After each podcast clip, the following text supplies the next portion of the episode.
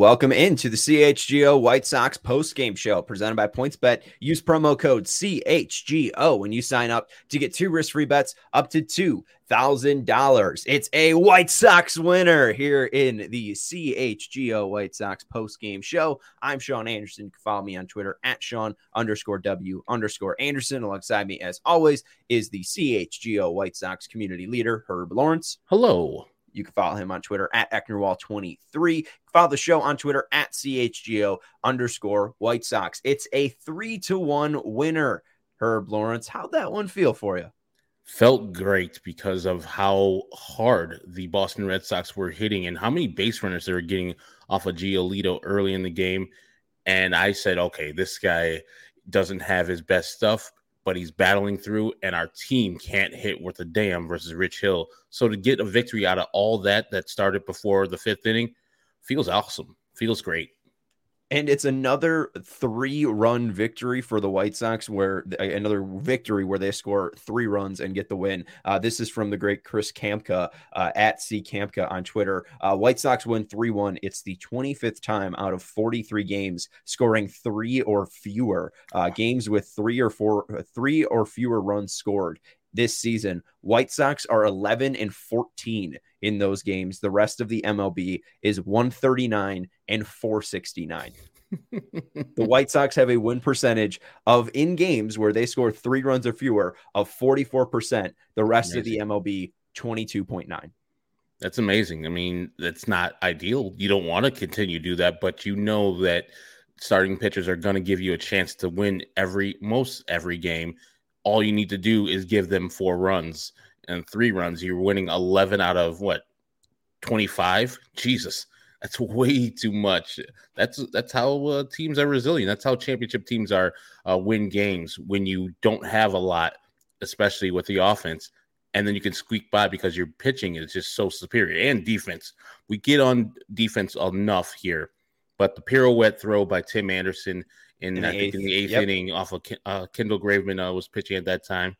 Or no, it was Liam Hendriks was pitching at that time, and then also Yoan Moncada to start the ninth inning. Mercy, he got a double go. play as well. I think in like to, to, end the fifth inning or something like that. Uh, ball hit down the line. He steps on third. Uh, double clutched it. I think Story was running up the line, uh, but still got a nice clean throw off. Uh, very nice defensive game. Andrew Vaughn was diving out in right field. My heart dropped to my feet when he did that, but he got up, which was the good thing. Uh, so a very great defensive effort from the White Sox. And, and yeah, that's, I mean, part of the reason why they won today. Great pitching and great defense.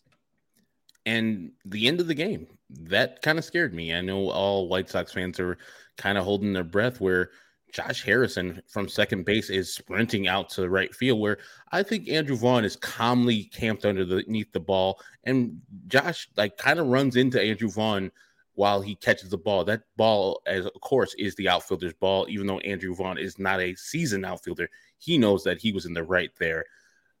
And they collided a little bit, and then Josh tried to make up by trying to hug Andrew, and Andrew didn't look like he was having any of that. He's like, "Hey, man, come on now. I got. I know I'm not the greatest outfielder, but I can catch a pop fly, brother.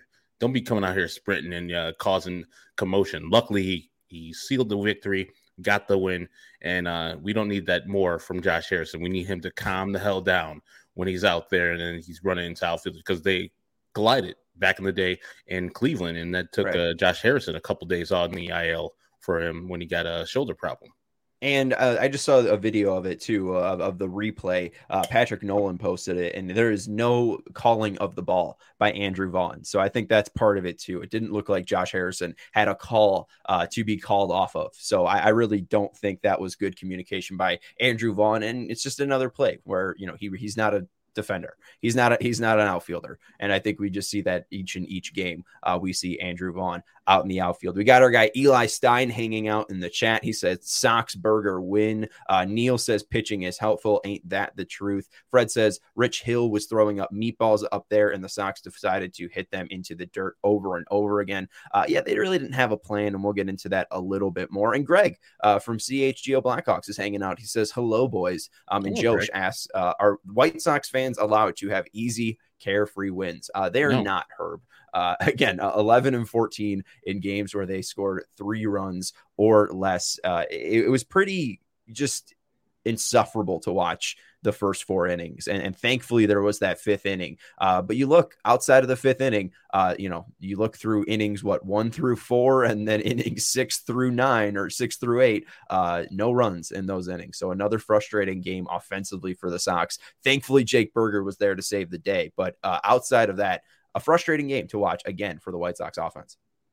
Yeah, I don't know what their plan was versus Rich Hill. He was throwing those lollipops up there, and it's probably tough. I mean, Tim struck out on the third pitch that was thrown to him. It was pretty much like a gotcha pitch because Tim's probably looking for something slow, and he throws an 89 mile per hour dotted fastball chest high that got him in the first inning. So yeah, that was not a a poor bat. It was just a, a bat that he wasn't waiting for or wasn't ready for. I just think that Rich Hill is a kind of a, a weird pitcher to get ready for because his slow, slow, and then slowest pitches are like off major league radars. And then he does a good job of dotting and using the ball on both sides, getting the eye levels on the top of the zone, the bottom of the zone, and that curveball, man. I mean, that's a thing to see. It looks like a lollipop, and you think you should be able to hit that hard, but we saw he was inducing a lot of soft contact for the White Sox because they were in between his 89 mile per hour fastball and his like 75 mile per hour curveball. And it was really impressive to see just because he's 42 years old. I know people are like, oh man, that's Rich Hill going up there and, and you know, he's 40 years old throwing up and, and just confusing White Sox hitters, but he's just doing his job. And and that's you know part of the game that I love or part of the, the reason I love baseball is you know Rich Hill was bounced out of baseball and then figured out a way to stick and keep the dream alive. Uh, that was really damn cool to see. So uh, I, I just like seeing Rich Hill succeed. And you can see, you know, I mean, Dallas Keuchel, uh, you don't need to have that crazy stuff to, you know, dominate or, or have good outings. We've seen Johnny Cueto, his past two outings. Uh, that's been really cool to see. And, and kind of these older guys, Adam Wainwright, have that success just because that command's still there. You don't need to have 99 to be blowing people out of the water. And uh, an old friend, Herb uh, King E, uh, showing up in the comments. So I want to give a shout out to him, and he's still spelling my name wrong, uh, but I appreciate him because uh, I still know uh, him back from the days. Uh, so that's good to see King E showing up, uh, spelling it S H A W N. The correct gotta, way. You know, it's it's all up. let's go to Rich Hill. You mentioned the the strikeout of Tim Anderson in the first at bat. It was the first time Anderson struck out looking all season. He struck out looking 11 times in 2019 and 12 times in 2021. That's from James Fegan. That's also only the third time uh, this year in 28 plate appearances. Uh, this is from Alex Speier of uh, the Boston Globe, where he struck out against lefties. So, I mean, this is a very rare occurrence to see Tim Anderson striking out. And it's just really, you know, the Rich Hill special, using great command, fastball right down the middle to open up the, the, the plate appearance. Then he goes curveball on the outside. Then he goes curveball low, gets Tim in an 0-2 count, and then just dots a fastball, like you said, inner corner on the plate. And, and that's Rich Hill's success is his ability just to locate. Um, and you can hear him just like Liam Hendriks swearing at himself when he has a bad pitch. I mean, this is a guy that has been pitching, uh, as we talked about it in the pregame, for over 20 years at the professional level. Uh, only six active players still in the major leagues from the 2022 draft. Rich Hill is one of them, uh, and just proving that you know you don't need to have that crazy overpowering stuff. You just need a couple funky arm angles uh, and the ability to locate a curveball as a lefty. And uh, it, it, was really fun stuff to see in the first four innings. And I thought we were going to get a repeat of his uh, his game when he was a Dodger out in Pittsburgh where he uh, took a no hitter into the 10th inning. Josh Harrison broke that one up. Uh, so, yeah, it, it, was, it was real impressive. Yeah, he gave up two hits the uh, double by Jose Abreu to lead off the fifth, and the, the rocket home run by Jake Burger. Uh, that was the hardest hit ball of the evening. So you take that as a Boston fan. If you love uh, the team of the Red Sox, you'll take what Rich Hill gave you today. He was throwing no hit ball, and it was, uh, I think, up until the fourth inning, had faced the minimum when, when he uh, walked Reese McGuire, got the GIDP immediately from Harrison, who I think only saw three pitches the whole goddamn game. Like, t- take a pitch, brother. I know he went one for three, got that single at the last at bat, but calm down, take a pitch, enjoy the game, ingest it a little bit. But three pitches and three at bats, that's a little too much. But yeah, Rich Hill with a awesome, awesome uh, performance there. His uh, his stuff was good. He only had one strikeout, which was the first one we, sh- we showed you on the board right there. But the White Sox were not hitting him hard. We're not seeing him in, except for that Jose Abreu rocket double and then the home run by Jake Burger. So you'll take that. And I was so frustrated that we weren't getting anything off of him. There was got to be something else. Like he, when he walked Reese McGuire, I was like, okay, here we go. Mm-hmm. And then, of course, the next pitch, you got to know if you're Josh Harrison. And you were right in the pregame to, to note that Josh Harrison is the one who broke up his no hitter back in the day in extra innings when uh, Hill was a Dodger and Harrison was a Pirate. But he's got to know that Rich Hill's a veteran and he got to know that he just walked a guy. So take a pitch, maybe. Also, right. he's going to get you to try to induce you to what he did, a GIDP. Take a pitch, enjoy the game, see what he's going to be offering, and then do what you did in the eighth inning. Take the ball the other way, serve it instead of just grounding it right to what Rich Hill wants to do. It just the game plan right there. I just don't understand it. He was rolling to that point, and Josh Harrison just allows him to do what he wanted to do right there. But yeah, Rich, I got to tip the cap. He was pretty good. Yeah, but we got a better good. guy.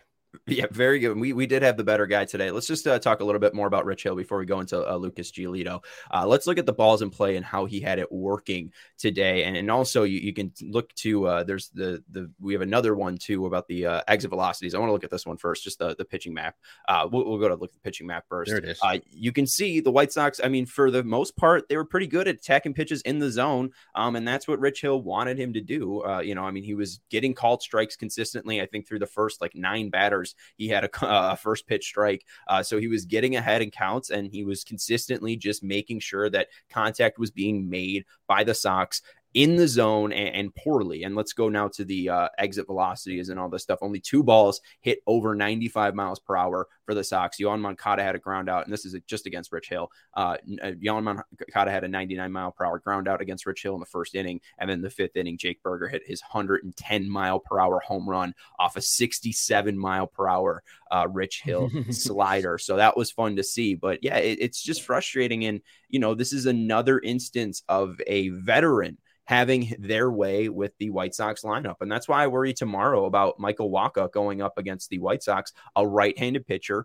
who is a veteran that knows how to locate first pitch strikes and knows that this is an over aggressive team. And I, am happy to see that all the balls that they're swinging at and, and, putting in play against Rich Hill are in the actual zone. They're not expanding that zone, uh, but it's not a real designated zone that they're attacking. Uh, right? It's it's all over that strike zone, and, and, they're they're expanding a little bit. So it's not the most patient approach from the White Sox. Uh, only one K uh, for Rich Hill today against the White Sox, uh, but also only one walk and two walks in the game uh, in total. That's the 26th game this year uh, that they've had two or less walks. So I mean that's that's pretty rough. Over half of your games, you've had less than two walks.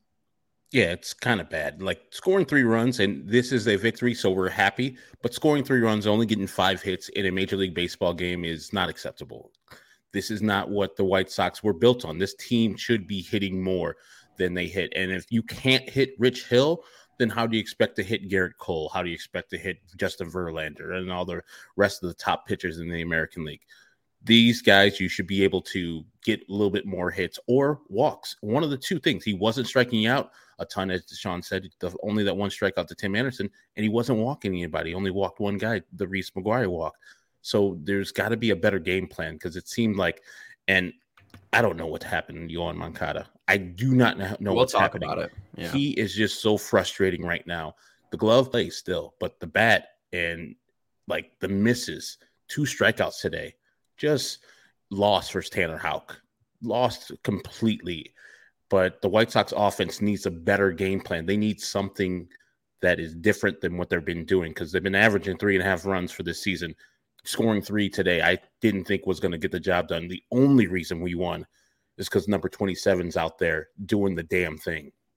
Well, and we got Vinnie Duber uh, going to join us from Guaranteed Rate Field. Uh, final thing on Rich Hill, uh, there is a Jake Burger thing of balls in play, and just the Jake Burger at bat, he ends up hitting a 67 mile per hour slider out 110 miles per hour. Um, and the thing is, too, you know, the second pitch of the at bat, 67 mile per hour slider, uh, low and in the side, uh, and then third pitch, same exact spot, same exact pitch Jake Burger hit a mistake, and, and that's exactly what the White Sox needed, uh, and it put them over the top. So I mean, that's that they, are going to be happy with that uh, at the end of the day that they hit one mistake, and it was luckily uh, two guys on uh, to give them the three to one win. The best way to support CHGO is to download the PointsBet app and use code CHGO when you sign up. If you do that right now, you get two risk-free bets up to two thousand dollars. That's not it. You make a fifty dollar or more first-time deposit, you'll receive a free CHGO membership, which unlocks all of our web content, and you'll even get a free shirt of your choice from the CHGO locker. That's two thousand dollars in free bets, a free CHGO membership, and a free t-shirt from CHGO Locker, all for making more than a $50 first-time deposit at PointsBet. If you have any questions, you can email pointsbet at allchgo.com and we can help you out. I could show off a shirt right now. Look at this, my CHGO pocket flag shirt. It's mm-hmm. real nice. It's real cozy. I recommend you picking one up. And this is a fantastic, fantastic deal if you want to help support CHGO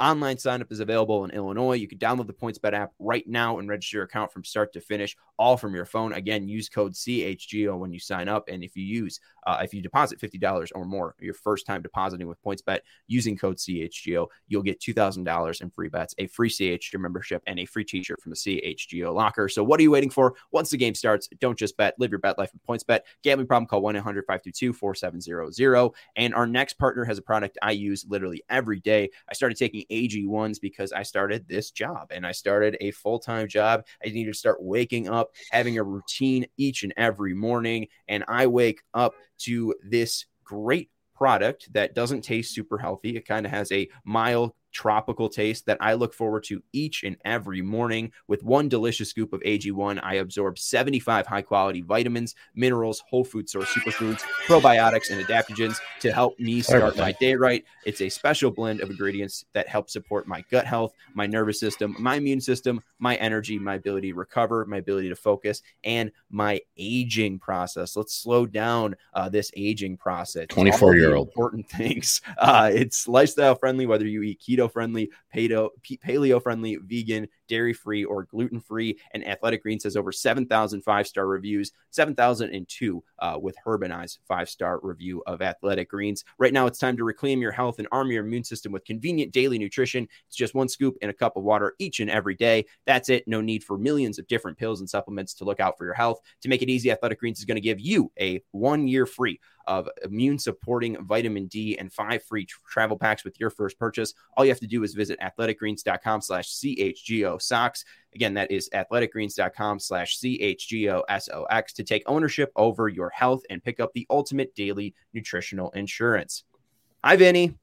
Hey, so I was gonna come on here and, and question why Herb was so sullen. Uh, I thought maybe I was watching a different game that the White Sox didn't win, but uh, I instead am going to call out Herb for being Herbie LaRussa again with his phone going off during the ad read because what was Tony doing? What was Tony's phone doing the entire time we were talking to him after the game tonight? going off.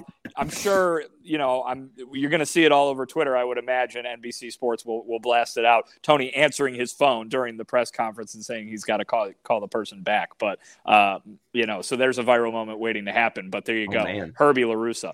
That's that's why we are we clash because we're too much alike. Old men can't turn their phones off during the interviews. That's why I would call you Uncle Herb. And uh, so, I mean, what was the, the the the action there? I mean, can kind of take us through here. I mean, you, you ask a question, and then you know Tony gets a phone call. There's no rule here. You know, phones off when you walk into the uh, the media room. Well, so you know, let's just put it this way. Not not to not to say that it's a good thing or a bad thing or whatever, but we have grown accustomed to what Tony's text tone is. So we heard that a couple times, uh, and then he actually it actually rang. We got to hear his ringtone again. Another you know whatever comes on your iPhone kind of thing. But uh, yeah, and he ans- he answered the phone in the middle of the uh, of the middle of the post game presser and just said, you know, gonna have to call you right back. And he was right. I can't wait to see this. That's that's great. All right. Well, then, uh, talking about Tony, uh, what do you think of his team's effort? Uh, obviously, a big fifth inning with a Jake Burger home run, uh, but no runs uh, in you know innings one through four and, and six through eight. Uh, what do you think of his team's offensive effort tonight? I mean, he, he complimented Jake Burger. You know, I mean, I'm, that's that's really about it. Uh, you know, he was very happy with the pitching. He, he he kept talking about Lucas, obviously, but the bullpen too. Used the term clutch, clutch pitches, and I think that really was kind of a constant need for the White Sox tonight with so many guys on base for Boston. Uh, you know, you didn't only see it from from Lucas; you saw it over and over again from Lucas, but you but you got to see it from the bullpen too. Um, uh, you know, Kendall Graveman. I, I, think of him coming in there in relief of, of Aaron Bummer, and then obviously what Liam Hendriks did in relief of uh, of um, Joe Kelly there Joe in Kelly. the eighth inning. So yeah, um, yeah, clutch pitching, and and listen, that's what gets it done. And and and you know, Herb, I think when I turned it on, you go, you know, three runs, five hits. That that's not going to cut it. Yeah, a lot of nights it's not, but a lot of nights it will. And, and and when you get the pitching that the White Sox got tonight, not necessarily the you know um, overpowering stuff, you know the the kind of you know million strikeouts that we've come accustomed to seeing from some of these guys, Lucas Giolito included, uh, but effective pitching, pitching that got the job done, even if it wasn't so pretty. Uh, and and that's what you got from the White Sox tonight to hold this red hot Red Sox team to only one run over nine innings. Uh, a, a, big deal, I think, and and and that's uh, that's worth complimenting for for this staff. Yeah, it's huge that uh, Lucas Giolito did what he did. He had uh, multiple runners on all four of the first innings, and so him to wiggle out that with only one run scored was amazing. Did he talk about his stuff and his command and control? Because it seemed like he didn't have it, but still, he's Lucas Giolito, and he finds a way to get the job done eventually. Yeah, he said he didn't have it pretty much from the get go, and and I think he said at one point he didn't even know where his fastball was going to go. That's how bad it was tonight uh, for him, or, or, I shouldn't say bad. I should just say unusual. Uh, you know, atypical, um, that kind of thing. But uh, he, you know, he was happy with the results, obviously, but he was treating it as a night when, man, he didn't you know, didn't get what he wanted to get. And, uh, you know, it, it's almost interesting because a night like tonight, uh, you, you know, you see guys get complimented. Usually it's like, oh man, he didn't have his stuff, but he was able to only allow one run. He was able to make it six innings despite the high pitch count early. Uh, and, and I think that there was definitely some pride in being able to make some of the pitches that he did make. But, you know, these guys, especially the younger guys, are very, everything has to work. It's about uh, you know executing pitches uh, every single time and stuff like that. And very clearly, he he wasn't able to do that tonight. But the results were the same as we've seen on nights when he was able to do that. And uh, you know, I think one thing that he said was, you know, a few years ago, back when he was the worst pitcher in baseball, uh, it, it, wouldn't necessarily have uh, have turned out the way it did tonight. It could have snowballed on him pretty easily, but he has since left those days behind, and he is able to do what he did tonight, which is very impressive in its own right, even if it's not something maybe that he's going to be putting uh, on his personal highlight reel. Yeah, I mean the, worst pitcher in baseball when he was that didn't have this slider. Uh, nine whiffs on his slider tonight. I don't know if he mentioned uh, just the help that that pitch gave him because obviously the fastball wasn't there. He was having a tough time locating that, but it felt like the slider was working for him. Did he mention anything about that? It's you know it's something that we that we've seen over the course of, of his career and something that you know adding pitches, refining pitches, making his arsenal more unpredictable, or, or, or maybe not, not necessarily unpredictable, but just you know tougher to hit. Uh, and and I think that that you know we always talk about going from a thrower to going to a pitcher. Uh, that's something that not you know it needs to click at one point. But it's not necessarily something that stops. And, and I think that, you know, a guy like Lucas is, is a great example of that development keep going. You know, even once you figure it out, even once you make the All Star team, it's not just all right, and that's the guy you're going to be forever. You can continue, you can keep developing, continue to kind of uh, refine that arsenal, refine that whole. Um, you know that whole pitching thing that you got going on and uh, become even more effective or differently effective than you were the year before which obviously makes it tougher for for opposing hitters to figure you out so uh, you know we're, we're in the pro we're in the midst right now of maybe dylan cease taken off in that way, or Michael Kopech in the early stages of that development. Um, you know, it, it's not something that's just like, all right, the the you're done cooking in the minor leagues. Come on up and be the guy you're going to be for the next 15 years. Uh, it's it's a continued process, and and it works to their advantage, and you're seeing that from Lucas. We saw Joe Kelly leave the game. Uh, very very very sad to see because just came back from the IL. Any update on what Joe Kelly is uh, suffering from right now? No update yet. Uh, I would expect that tomorrow after he gets reevaluated. Um, it, it, it, didn't look great. Uh, I can say that. Um, you know, coming off the mound and making some faces and, and walking gingerly. That's not something you ever want to see. Mm-hmm. Tony was asked about it after the game and kind of joked, "Oh man, you're raining on my parade," or, or, or you know, not the, not not necessarily the reporter asking the question, but just the situation uh, raining on the parade uh, of a win tonight and of Joe, like you mentioned, kind of getting into get, getting into the the rhythm a little bit, like he was trying to do after coming off the IL. So Uh, we'll see. Um, but you know, there, there's a reason that that back end of that bullpen has as many arms as it does, and it's to, to kind of weather things like uh, like this that uh, that that might that might happen with with Kelly. But like you said, uh, we'll see tomorrow and you were able to talk to Rick Hahn on Monday. And We talked a little bit about it after last night's game, uh, but you just wrote a piece on allchgo.com. You could become a member at allchgo to read Vinnie's great work. And you talked to Rick Hahn, and he mentioned that you know they have an embarrassment of riches uh, at the pitching depth with you know Michael Kopech uh, with his current you know uh, performance. He's been great. Johnny Cueto, Dallas Keuchel, Vince Velasquez, um, and, and Reynaldo Lopez now pumping hundred out of the bullpen. Um, what is the depth like or, or, how do they view their depth? Because obviously joe kelly would be a huge loss for them but i think that we can look you know matt foster's been good in high leverage roles. Kendall graveman's been good in high leverage roles. Liam hendriks has been good in uh, high leverage roles. So it's not the biggest blow if joe kelly goes down. How do they view uh, their their pitching depth yeah, I mean, I think it's you do it on a couple different fronts, right? Because there is the starting pitching depth, and then you've you, what you've got in the bullpen. Obviously, the, the pitching's been generally great for this White Sox team this year. I, I, don't think really anybody can complain much outside of maybe you know Dallas Keuchel, you know, not necessarily um, bouncing back the way he would have liked or the team would have liked. Outside of that, you really can't complain about much uh, with what this pitching staff has done, either in the rotation or in the bullpen. Um, I think the rotation uh, is, is, very interesting at the moment. You know, you've got Michael Kopech out there dominating. I mean, guys, the numbers say he's one of the best starting pitchers in baseball right now, and I don't know if any of us expected that to be the case when the season started. But you, you know, there was so much focus on that workload management plan, and you're seeing it in action, right? I mean the way that this uh, that the probables are lined up, the earliest he'll pitch again is next Tuesday in in Toronto, and so that'd be eight days between starts. Uh, I mean, that's not something you generally see from a guy who is just cooking at the moment.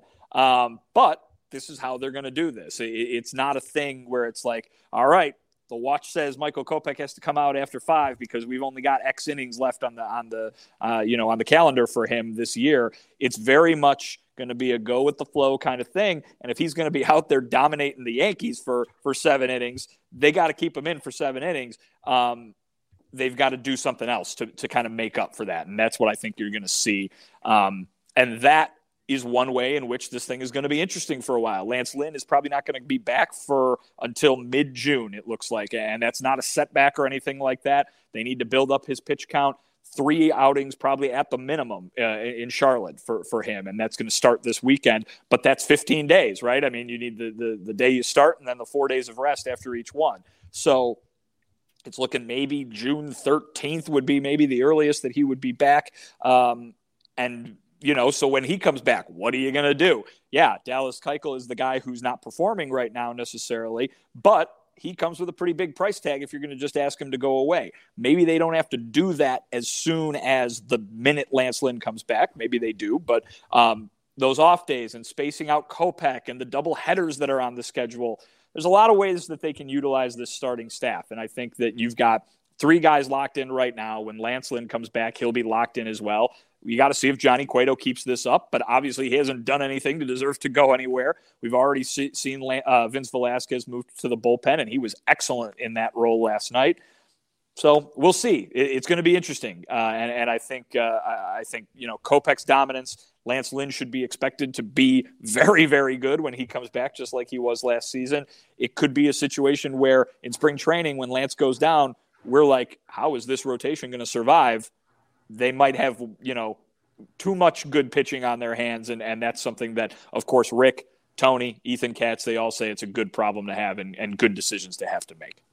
We saw two different uh, approaches today by our Cuban stars. A three hitter, Yoan Moncada, with poor at bats pretty much all night long. And then awesome at bats by our four hitter, Jose Abreu. Did Tony speak about the struggles of Yoan Moncada or just Jose Abreu coming up to being the guy that he usually is at this time of the year? Well, I can say that we've asked uh, Tony about Abreu in, in the recent past when when Abreu was struggling from a number standpoint, and uh, he said, yeah, uh, he basically you know intimated what what everybody knew, which is you don't have to worry about Jose Abreu. Uh, and, and, along the way, you could see from Jose that he was hitting the ball pretty well. He was hitting into some bad luck Um, and now that you've seen him add kind of that patience element, add, add the walks to the mix, as he mm-hmm. said when we talked to him in Kansas City, that that's helping him out. Um, you know, he's looking like Jose Abreu, which again, it should be no surprise that he was going to end up looking like Jose Abreu. That's the kind of career he's had. Um, as for Moncada, it'll continue to be a story because yeah, he looks he looks lost. He looks in a big time funk at the plate right now. And uh, as he continues to make good defensive plays, he's making positive Mercy. contributions to this team. But um, he is expected to be a, a, hitter in the top half of that lineup. And when the lineup in general is struggling to score runs, even on nights they win, Herb, like you pointed out earlier, um, it is it is not good that one of your key guys is is, is kind of a you know a, a, hole in that lineup right now, and I think Yasmani Grandal kind of falls into that category as well. At the moment, he didn't play tonight, but um, they need to reduce the number of guys that you uh, that, that are in a funk, and um, you know right now to have two of your top five hitters in the lineup, you know one through batting one through five. Um, in, in in that way uh, is going to make it even more challenging for them to get out of uh, to kind of break out offensively, which they haven't been able to do yeah, I was quick to uh, kind of crown him and say, "Oh, he's back." You know, after the two home runs coming up from Charlotte, uh, it has just been shocking the past nine games with the lack of production. And then here comes Jake Burger coming up and hitting, you know, basically the game-winning home run. Uh, in, in you know, not not basically, but yeah, not, not basically uh, hit game-winning home run. Uh, so it is just interesting. I mean, what does Jake Burger uh, give to this team? What does he provide to this team? Because when he's been up here, he's been one of the most productive bats uh, in the Sox lineup. Yeah, I mean, I think that you know when everybody's going good, they he shouldn't be one of the guys that you need to call on for regular playing time. But that's the, the, the value of him as a reserve is what he's been able to do, which is you point to him, you call his number, and he can come through. And, and I think that that applies whether he's going to be a part of the reserve unit on the bench here in Chicago or if he's bouncing back and forth between Chicago and Charlotte. They can make that phone call when they need to when Luis Robert goes on the injured list and say, "Hey, come on up to be a bat." We're going to plug you in there one night and boom he he can continue he can contribute in a big time way like he did this evening. So uh, the what Jake Burger brings to the White Sox is a guy that uh, you know doesn't need maybe to settle into a groove or you know get to have so much time to get his rhythm going. And that's a very valuable thing a bench bat that you can call on and and, and trust that he's going to be able to to put together an at bat and and come through with a big hit. So that's what you saw tonight Moncada uh, is is maybe a little bit of the opposite, right? And, and and obviously you look at that because he's an everyday guy, right? But uh, he's maybe somebody who you know you need to just kind of weather this weather this storm at the moment because when he's on, he can he can produce with the best of them in this lineup. So, and one thing that Sean and I will never do again is doubt Roger Bossard. Mercy, we look at the radar and we're like, nope, they're not going to play. They're going to have to suspend this game. Lucas going to be lost tonight, but if you ever see Roger Bossard walk in the halls, tell him that Herb Lawrence apologizes for ever doubting his great powers. But god damn, he he knew exactly what how to get this game in in an exact time. He is just an expert. I thought it was hilarious. If you remember last year, uh, uh, Roger was being honored for some number of years of service or some something one of the many accolades that he's earned in his legendary career and the white sox presented him with a golden rake uh, yeah, I, I, believe actually Tony La Russa did. It was like you know, kind no. of a joke award thing though, but he went out there and handed it to him, and and I had completely forgotten about this, uh, but that that happened last season. Today, I asked Tony, "Are they going to get the game in?" By, before the game, I asked him that, and he referred to Roger as Golden Rake Man, and I said, and I said, I said, Tony, Golden Rake Man is a little clunkier of a nickname than the Sod Father. So I, I hope that doesn't stick, but no. it is, but it, but it was very funny and had me going back and looking on Twitter to make sure that I remembered what the hell any any of that was about. But yes, Roger Golden Rake Man Bossard uh, was able to uh, to get tonight's game in. I just tweeted uh, Golden Rake Man and the, the picture of Golden Rake Man with said Golden Rake, uh, and it you, you, delivered, my friend. Uh, I'm glad you brought up Golden Rake Man uh, with Tony La Russa and his cell phone going up at the podium some people in the chat were talking about Josh Harrison. Uh, you know, he had a single tonight, uh, almost ran into Andrew Vaughn for the final out. Uh, people are, you know, annoyed with maybe the lack of production also coming from second base. Uh, just talking to uh, Rick recently. Any thoughts on you know maybe some players that might be coming up? I know Lenyn Sosa has been doing well in Birmingham. Uh, I, I, know that Yolbert Sanchez has been doing well down in Charlotte. Any possibility that we might see a shakeup in Harrison getting off the uh, the, the roster or, or, any of these pieces that uh, you know veteran pieces uh, being shaken up? I mean, there's no indication that that would happen. I don't think Rick would ever give an indication that that would happen. That's not really his style. But um, yeah, I think let's put it this way: they're trying to win the World Series, and so if they've got a guy down in the minor leagues that is doing well enough that they believe that he would be a better option than what they've got up here, then then they're going to do that. You know what I mean? Um, that being said, someone someone who has never played in the major leagues before succeeding in the minor leagues doesn't necessarily equal that they would be automatically better up here than, than what the White Sox have, which is Josh Harrison and, and Leury Garcia. So that doesn't seem to be the most likely course of action, but it certainly does not preclude that from happening. And, and you know, one guy keeps going up and one guy keeps going down, then yeah, you're going to very well be able to see that happen. But um, Josh Harrison has a track record. Uh, you know, Leury Garcia has a track record, and and I think that kind of thing uh, speaks well at least before the trade deadline, right? And and I think um, if this continues all the way into July, that level of production, then yeah, you're going to have to see a shakeup because that's what you know your championship hopes are riding on are, are those guys being able to produce and if they have shown over the course of three and a half months more than half the season that they're not going to be able to do that then a shakeup is is not just possible it's necessary right so um, but man, that's the second time that that Andrew Vaughn has nearly killed Josh Harrison in right yeah. in, in the outfield this year. Mm-hmm. And I, I don't know whose fault it is. I would venture to say that the guy who has played infield for the last decade in the major leagues probably knows what he's doing out there a little bit more than the guy who just learned how to play outfield last year.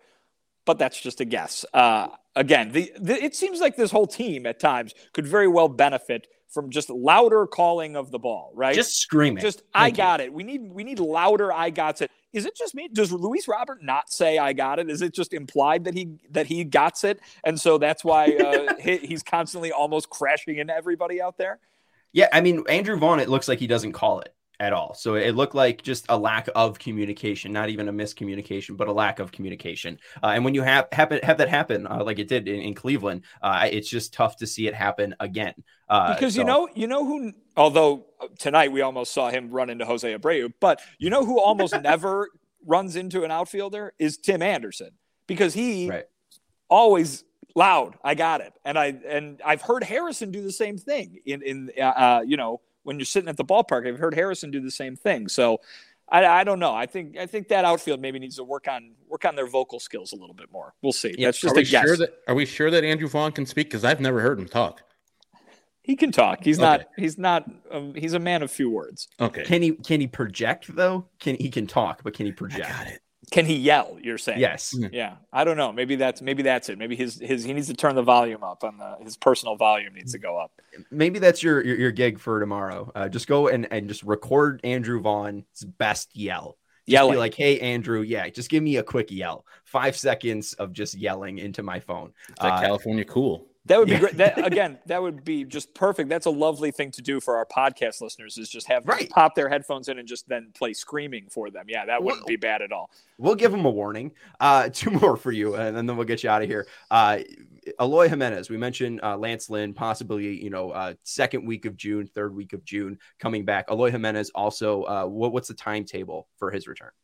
Uh, not a lot of specifics on that, but when Tony La Russa outlined that Lance, because they're both going to be going down to, to the minors on a rehab assignment at basically the same time. I think Eloy would probably get into a game before Lance would because they're probably going to go four day or five days from the live BP yesterday.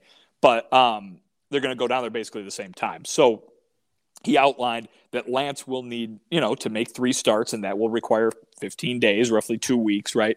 Uh, and then he basically said Eloy will need significantly less than that. So uh, maybe you're looking at a week. Maybe you know that would be just a guess, but roughly a week. Um, Eloy obviously not in the same boat necessarily as Yoan Moncada because Yoan hadn't played at all this season. Right. Eloy has played, uh, so maybe and and also Eloy has been described as just looking fantastic during this whole rehab process. So maybe he's a little further along than Moncada was when uh, he had to do his rehab assignment coming back from the oblique. Well, and we saw Andrew Vaughn. They were pretty quick to call him up. He played two games, hit two home runs, and then they called him up. Uh, so, so maybe they have a quick trigger with Eloy as well. Final. I'll one. tell you though, I, I want to see Eloy put on that Charlotte Knights night helmet. Yes, yes. he's got, he's got to at least clear the fence so he can put that helmet on. Uh, And- and, and he'll become a new character. He seems like the kind of guy too that maybe would just go wear it in the outfield, also, Mhm. which would also be Yeah. wonderful to see. Well, and his favorite movie is The Mask, so that that works for The Mask. Um, final one. His for you. favorite movie is The Mask. Yeah. amazing, And, amazing. and just picture Eloy saying, you know, gleefully, his favorite movie is The Mask. Yeah, Uh, yeah. fi- final one. I, I hope you're getting some credits uh, from the White Sox advertising campaign because from allchgo.com, Tim Anderson stands out as a face of baseball from Vinnie Duber filed after Sunday's game. And now they're rolling out the face of baseball campaign for Tim Anderson. Uh, pretty cool to see uh, that t- today. And uh, people are going to be seeing that on the, the billboards uh, along the I 90s, right? Yeah, I think it said from what's from Bucktown all the way down to the park. So Hmm. that means I'll see every single one of them on my on my commute every single day from uh, from from from the north side to the south side. So there you go. Uh, and then on the L too. I think on all on all L, L lines. So uh, if you are commuting to work. Whether you're going via via automobile or uh, mass transit, uh, you're going to see a lot of Tim Anderson. And that's not a bad thing. Uh, and we've been seeing a lot of Vinnie Duber, which is also not a bad thing. You can follow him on Twitter at Vinnie Duber. He's the CHGO White Sox beat writer, and you can find all of his work at allchgo.com. Thanks, Vinnie. We'll talk to you tomorrow. All right, guys, have a good night. See you, Peace. Vinnie. And if you want to help support CHGO and all of Vinnie's great work, you can help us continue to grow by downloading the PointsBet app and using code CHGO when you sign up. Not only are you going to get two risk-free bets up to $2,000, but if you make a $50 or more first-time deposit, you'll receive a free CHGO membership, which unlocks all of our web content. The article where Vinnie talks about Tim Anderson becoming the face of baseball. That is behind a paywall, and members of CHGO get to read that. The article Vinnie just wrote about Michael Kopech and his fit into the rotation, Michael Kopech, Lance Lynn, and what comes next for the White Sox starting rotation. You get access to that article when you become a member. And again, this is the best promo deal we have for you. $50 or more for a first time deposit at PointsBet when you use the code CHGO, and it unlocks uh, a free CHGO membership. On all, uh, which unlocks all of our web content, and you'll even get a free shirt of your choice from the CHGO locker. If you have any questions, you can email pointsbet at allchgo.com and we will help you out. And in case you missed it, online sign up is available in Illinois. Download the PointsBet app right now and register your account from start to finish, all from your phone. You'll be signing up at the fastest sports book easier than ever, so you can start living your bet life in seconds. So what are you waiting for? Once the game starts, don't just bet, live your bet life with PointsBet. Gambling problem, call 1-800-522-4700. And uh, Herb, Sean, have you seen The Mask? No, I have not. I mean, it's a all right movie. It's not Jim Carrey's best movie. If he would have said Mask, you know, the Rocky Dennis movie with uh, Eric Stoltz and Cher, I'd be like, okay, I get it. That's a good movie. The Mask is not a good movie. It's a all right movie with Cameron Diaz and Jim Carrey.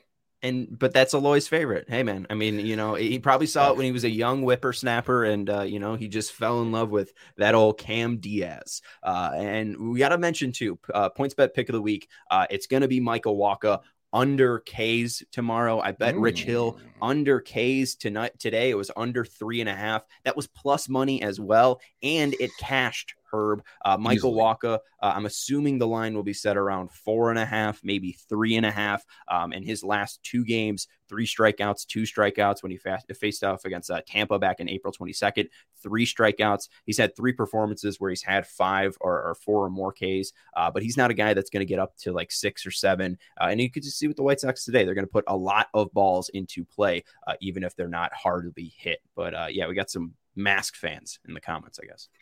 I mean, if that's your fa- I mean, it's not a bad movie. I'm just saying it's not, it should never be anybody's favorite movie. If you go to Jim Carrey right now, he'd be like, no, that's like the worst movie I've ever done. Even worse than Cable Guy.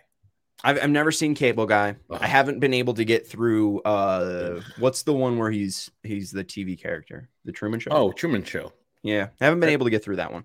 It's it's pretty good. I enjoy Hmm. that one. Yeah. Um, you know, you know what I like? His Uh, I best like one is the the uh, eternal spot, uh, eternal spotlight of the no, eternal Yeah, sunshine of the spotless mind.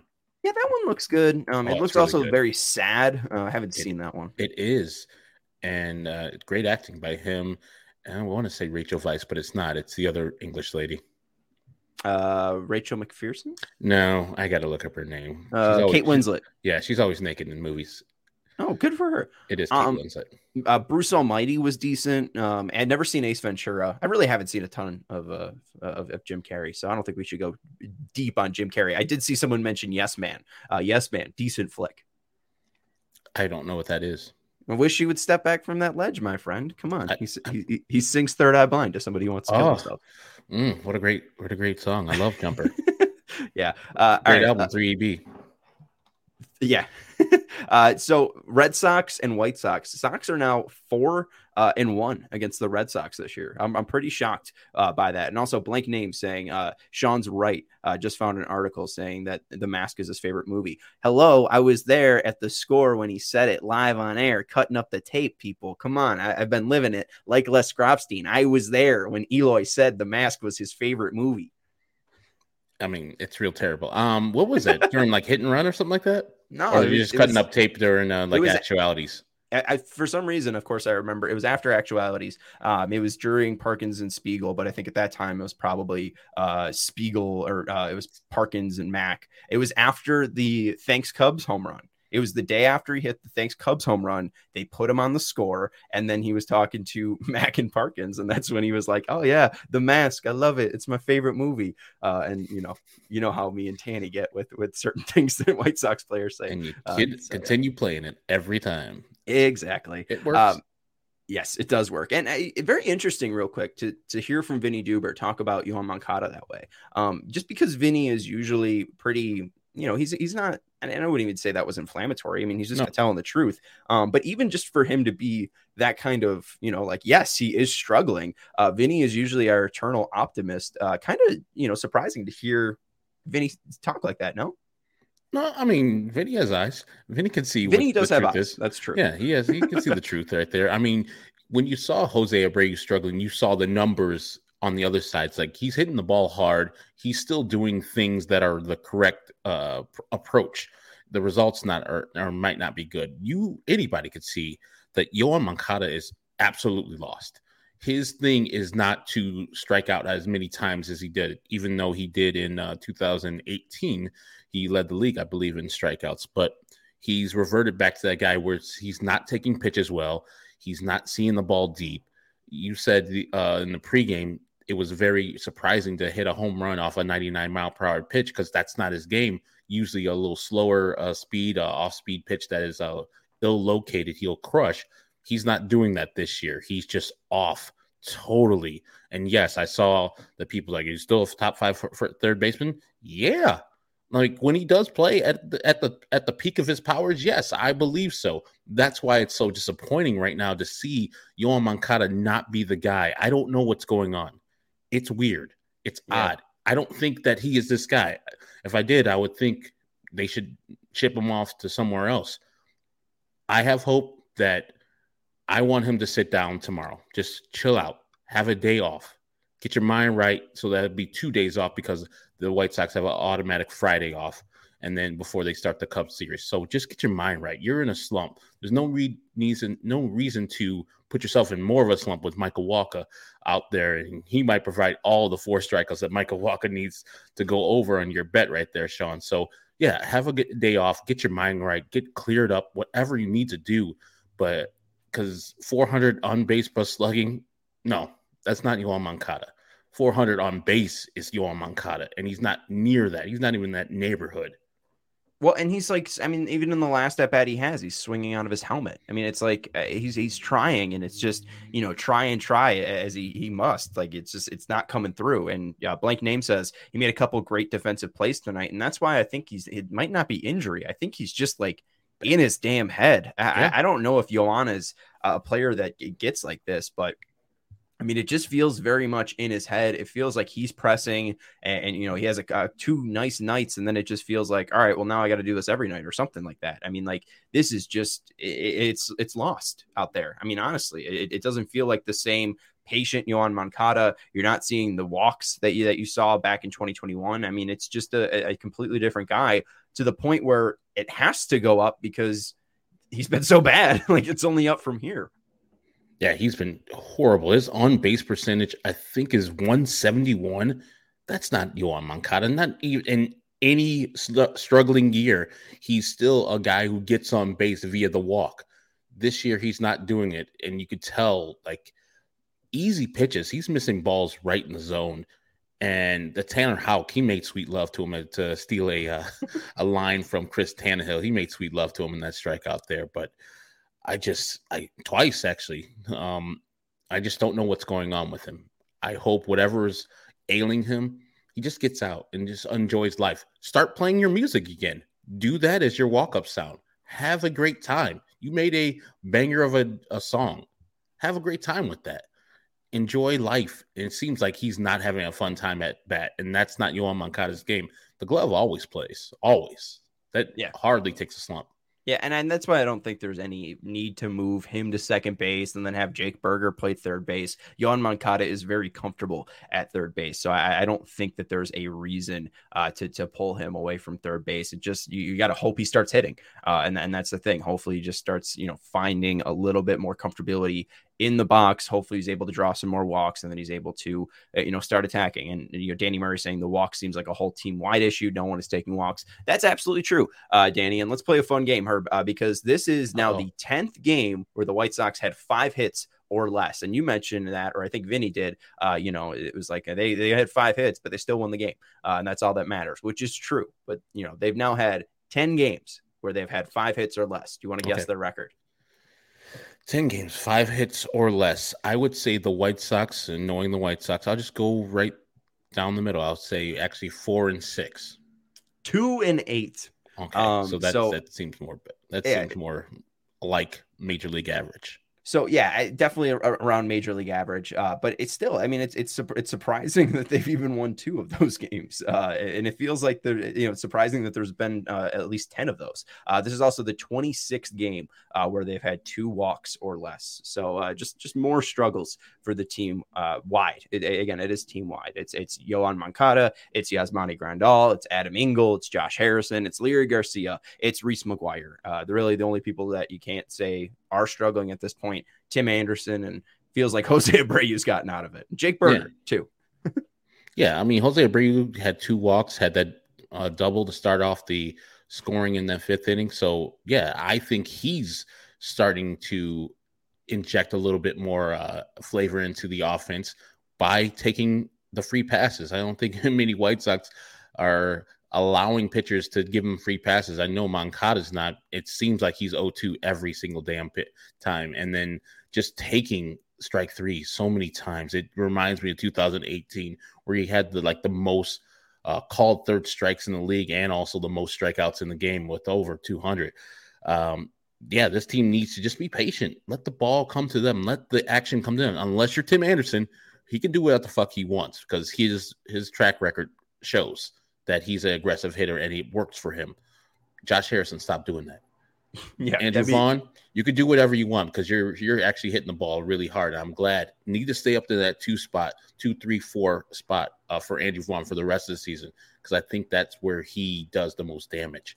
Not that second uh, leadoff hitter garbage, but I think Jose Abreu is leading the team to more of an offensive uh, explosion with his walks, and same thing with Timmy, just getting on base in general. I'd love to see uh, more walks from Andrew Vaughn. I, I, think I feel a little bit more comfortable in him uh, coming into his own once we start seeing more walks. But overall, I think he's, he's been fine, and and and still, you know, uh, it, wasn't the greatest offensive performance for the Sox. Again, only two hard hit balls uh, off Rich Hill, uh, but one of them mattered, and that's all that matters. It was the three run homer from uh, Jake Burger. real You're quick, right about uh, Andrew Vaughn. I think he's only got what six walks this many. year. Yeah. Oh, in 27 games. Yeah, that's you got to see more pitches. You got to see more. I mean, he's on base is 347. So it's a it's a decent on base. But if you see more walks, I think you as a player, as Jose Abreu has shown you, you see better pitches eventually because the pitchers know that you're not just be out there flailing for anything they throw up there. And Fred's asking, I wonder what Moncada's numbers have been post extension. Uh, he signed that right before the 2020 season. So from 2020 to 2022, 209 games, not including tonight, 42 doubles, 22 home runs, 89 RBIs, a batting average of 247, an OBP of 250, a slugging of 396, an Wait. OPS of 746, and an OPS plus of 106. You say OBP of two? No, uh, okay. Batting average of 247, OBP of 350, 350, okay. slugging 396, OPS 746, OPS plus uh, 106. So he's been an above average hitter, and he's you know glove wise has, has, been fantastic. So uh, you know the, the hitting has been disappointing. I, I, think that that's why you see so much vitriol towards Yoan Moncada, uh, whether it be you know people complaining that you know walks aren't that important. He needs to see more hits and, and and doubles. At this point, he's not getting on base in any fashion. So something needs to happen. Some improvement uh, needs to happen for Yoan Moncada. All right, let's go to uh, Lucas Giolito real quick. Let's talk about his night. Uh, he said that he really couldn't find his fastball. Uh, that shows in the classic stats that we usually go to. Uh, six innings pitched for Giolito today. One earn run, five hits allowed, four walks, and seven Ks. Rich Hill, five innings pitched, three runs, two hits, one walk allowed, and one K. Let's go to Lucas's pitch mix uh, because it kind of shows you the uh, lack of control he had with his four seam fastball. The stat mm-hmm. we love is called strikes plus whiffs, and you can see it's at 23% on mm. his four seam fastball. Only four called strikes on 43 pitches from wow. Lucas Giolito. Just wasn't able to find the zone, but still a good performance tonight. And that was mainly because of his slider. 69% whiff rate. Nice on his slider, nine whiffs on 13 swings. That is a dominant slider. Really great to see from Lucas Giolito. Uh, 41% called strike plus whiff percent on his slider. Major league average is 27%. On his changeup, he had a called strike plus whiff percentage of 36%. So if you're wondering if he doesn't have his fastball, can he beat an above average hitting team with just two pitches? That's not his fastball. Uh, the answer is yes. He looked phenomenal with just those two pitches tonight. Great stuff from Lucas Giolito. And I said, this is the testament of a great pitcher. When you don't have your stuff, and I don't know how I would grade his stuff today. Like he knew, firstly, he couldn't find the fastball, and he knew if he did find the fastball, that the Boston Red Sox hitters would attack it. We saw that high hit by, I think it was Enrique Hernandez, yeah. who mm-hmm. hit the ball like head high. It was a fastball 94 miles per hour, and he rocketed it to left field. So, yes, he knew that Boston's a fastball hitting team and he didn't have his premium fastball. At least they were just following it off. And I saw one at bat versus JD Martinez, and he was just like, nah, 3 2, nah. I'm just going to see if he chases it. I'm going to pretty much dirt it. If he chases, he chases. If he doesn't, cool. I'll just walk him. And that's what a smart pitcher does. He understands who's going against him. And JD Martinez was having an awesome day. He was just rocking the ball all day long. And not, Lucas was getting hit hard all day long. Like I said with Vinnie, in the first four innings, he led on two base runners or more in each of those innings, only giving up that one run on the Verdugo opposite field, 71 miles per hour exit velocity single to left field. That is doing the best you can with the worst pitching that you have or the, the subpar pitching that you have. That's what a champion pitcher does. That's what a Cy Young pitcher does. He lowered his ERA from 284 to 263 with terrible, not terrible, just mediocre stuff. Yeah. The fast if the fastball's not working, that is really hard to go through six innings and strike out seven. He walked four people because he didn't have it. That is a, a testament of a guy that knows how to pitch and to the team he's pitching. He's studied the Red Sox, and he wondered like, oh, how do I get out of this? I mean, remember last year's start early in the morning on Patriots Day, gave up seven earned runs, and he probably had that in the back of his head. It's like these some bitches got to me last year. I'm not going to let it happen this year, even though they're Boston Red Sox on the basis all the time. Yeah, it was a great job working out of uh, jams. And you mentioned uh, you weren't sure like what to rate his stuff. I, I, think I'd probably put it around a B. I think I gave Dylan stuff like a C plus. It was probably like a C minus, a D plus yesterday. Yeah, Giolito, the fact that he had his slider and his changeup on, uh, he was still able to make it work. So I'd still give him around a B minus and C plus for stuff. Tonight. I mean, he made other people look silly. I think Devers in the first inning with that mm-hmm. high fastball strikeout was great. And then a slider inside, I forgot who it was. I think it was Verdugo that made him look silly also. So yes, he had a couple times where his stuff like the slider and the changeup were working, but no one was like checking for his fastball except for that Devers pitch right there. That's just what uh, we keep on getting reintroduced to the actual ace of this staff. We talk about Michael Kopech and his ERA is great, and he pitched the best start in White Sox 2022 on Sunday versus the Yankees. But consistently, we see Lucas Giolito be the guy.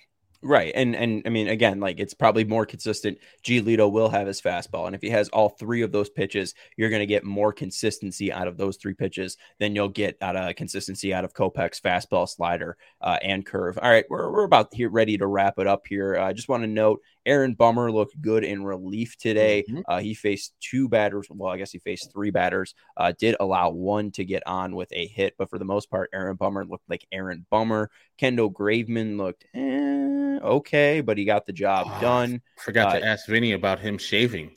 Oh yeah, he did clean, shave. He looked a little weird. Kendall Graveman looked uh, really uh, weird. Joe Kelly uh, got two strikeouts, looked great, and then left with a, a, hamstring. We'll know more in the morning. And Liam Hendriks got a four out saved, and for the most part, looked like Liam Hendriks. Uh, any final thoughts here, Herb, before we wrap this up? And we uh, do it again tomorrow at seven ten. I like Joe Kelly messing with timing, but it looked like the messing with timing on the strikeout kind of messed him up, and uh, he had some tweak in his uh, hamstring. This White Sox and this soft tissue things, especially the hamstring, is getting a little worrisome. I don't know what they're doing with the training staff. They already fired, fired Allen Thomas last year.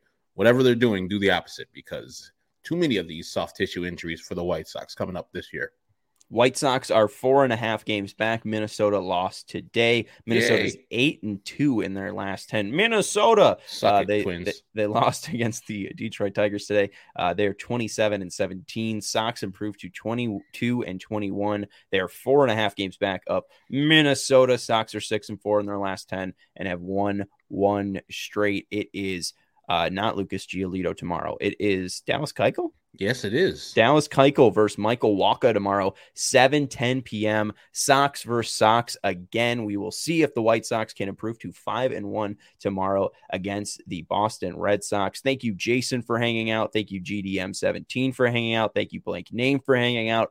Eric for hanging out. Our guy Eli was in here earlier. Shout out to Vinnie for joining us from Guaranteed Rate Field. You can follow Vinnie Duber on Twitter at Vinnie Duber and read his work on uh, allchgo.com. That's Herb Lawrence. You can follow Herb Lawrence on Twitter at Acnerwall23. He is the CHGO community leader. I'm Sean Anderson, the host of the CHGO White Sox podcast. You can follow me on Twitter at Sean underscore W underscore Anderson. follow Bye, the Fred. show on Twitter by Fred. follow the show on Twitter at CHGO underscore White Sox. And we were produced today by our good old producer, Stephen Nicholas. That will do it for today's show. We will join you tomorrow for a pregame of Keuchel versus Wacha, and we will also be doing a postgame for you as well. Saturday and Sunday, we'll have pre and post for Cubs, White Sox with an off day on Friday. It should be fun, and we'll see if the White Sox can take another series from the Red Sox tomorrow. For Herb Lawrence, I'm Sean Anderson. We'll talk to you tomorrow and go Sox. And also thank you, Fleetwood Mac, for your 1979 album Tusk. I heard Jason and Steve mentioning Fleetwood Mac.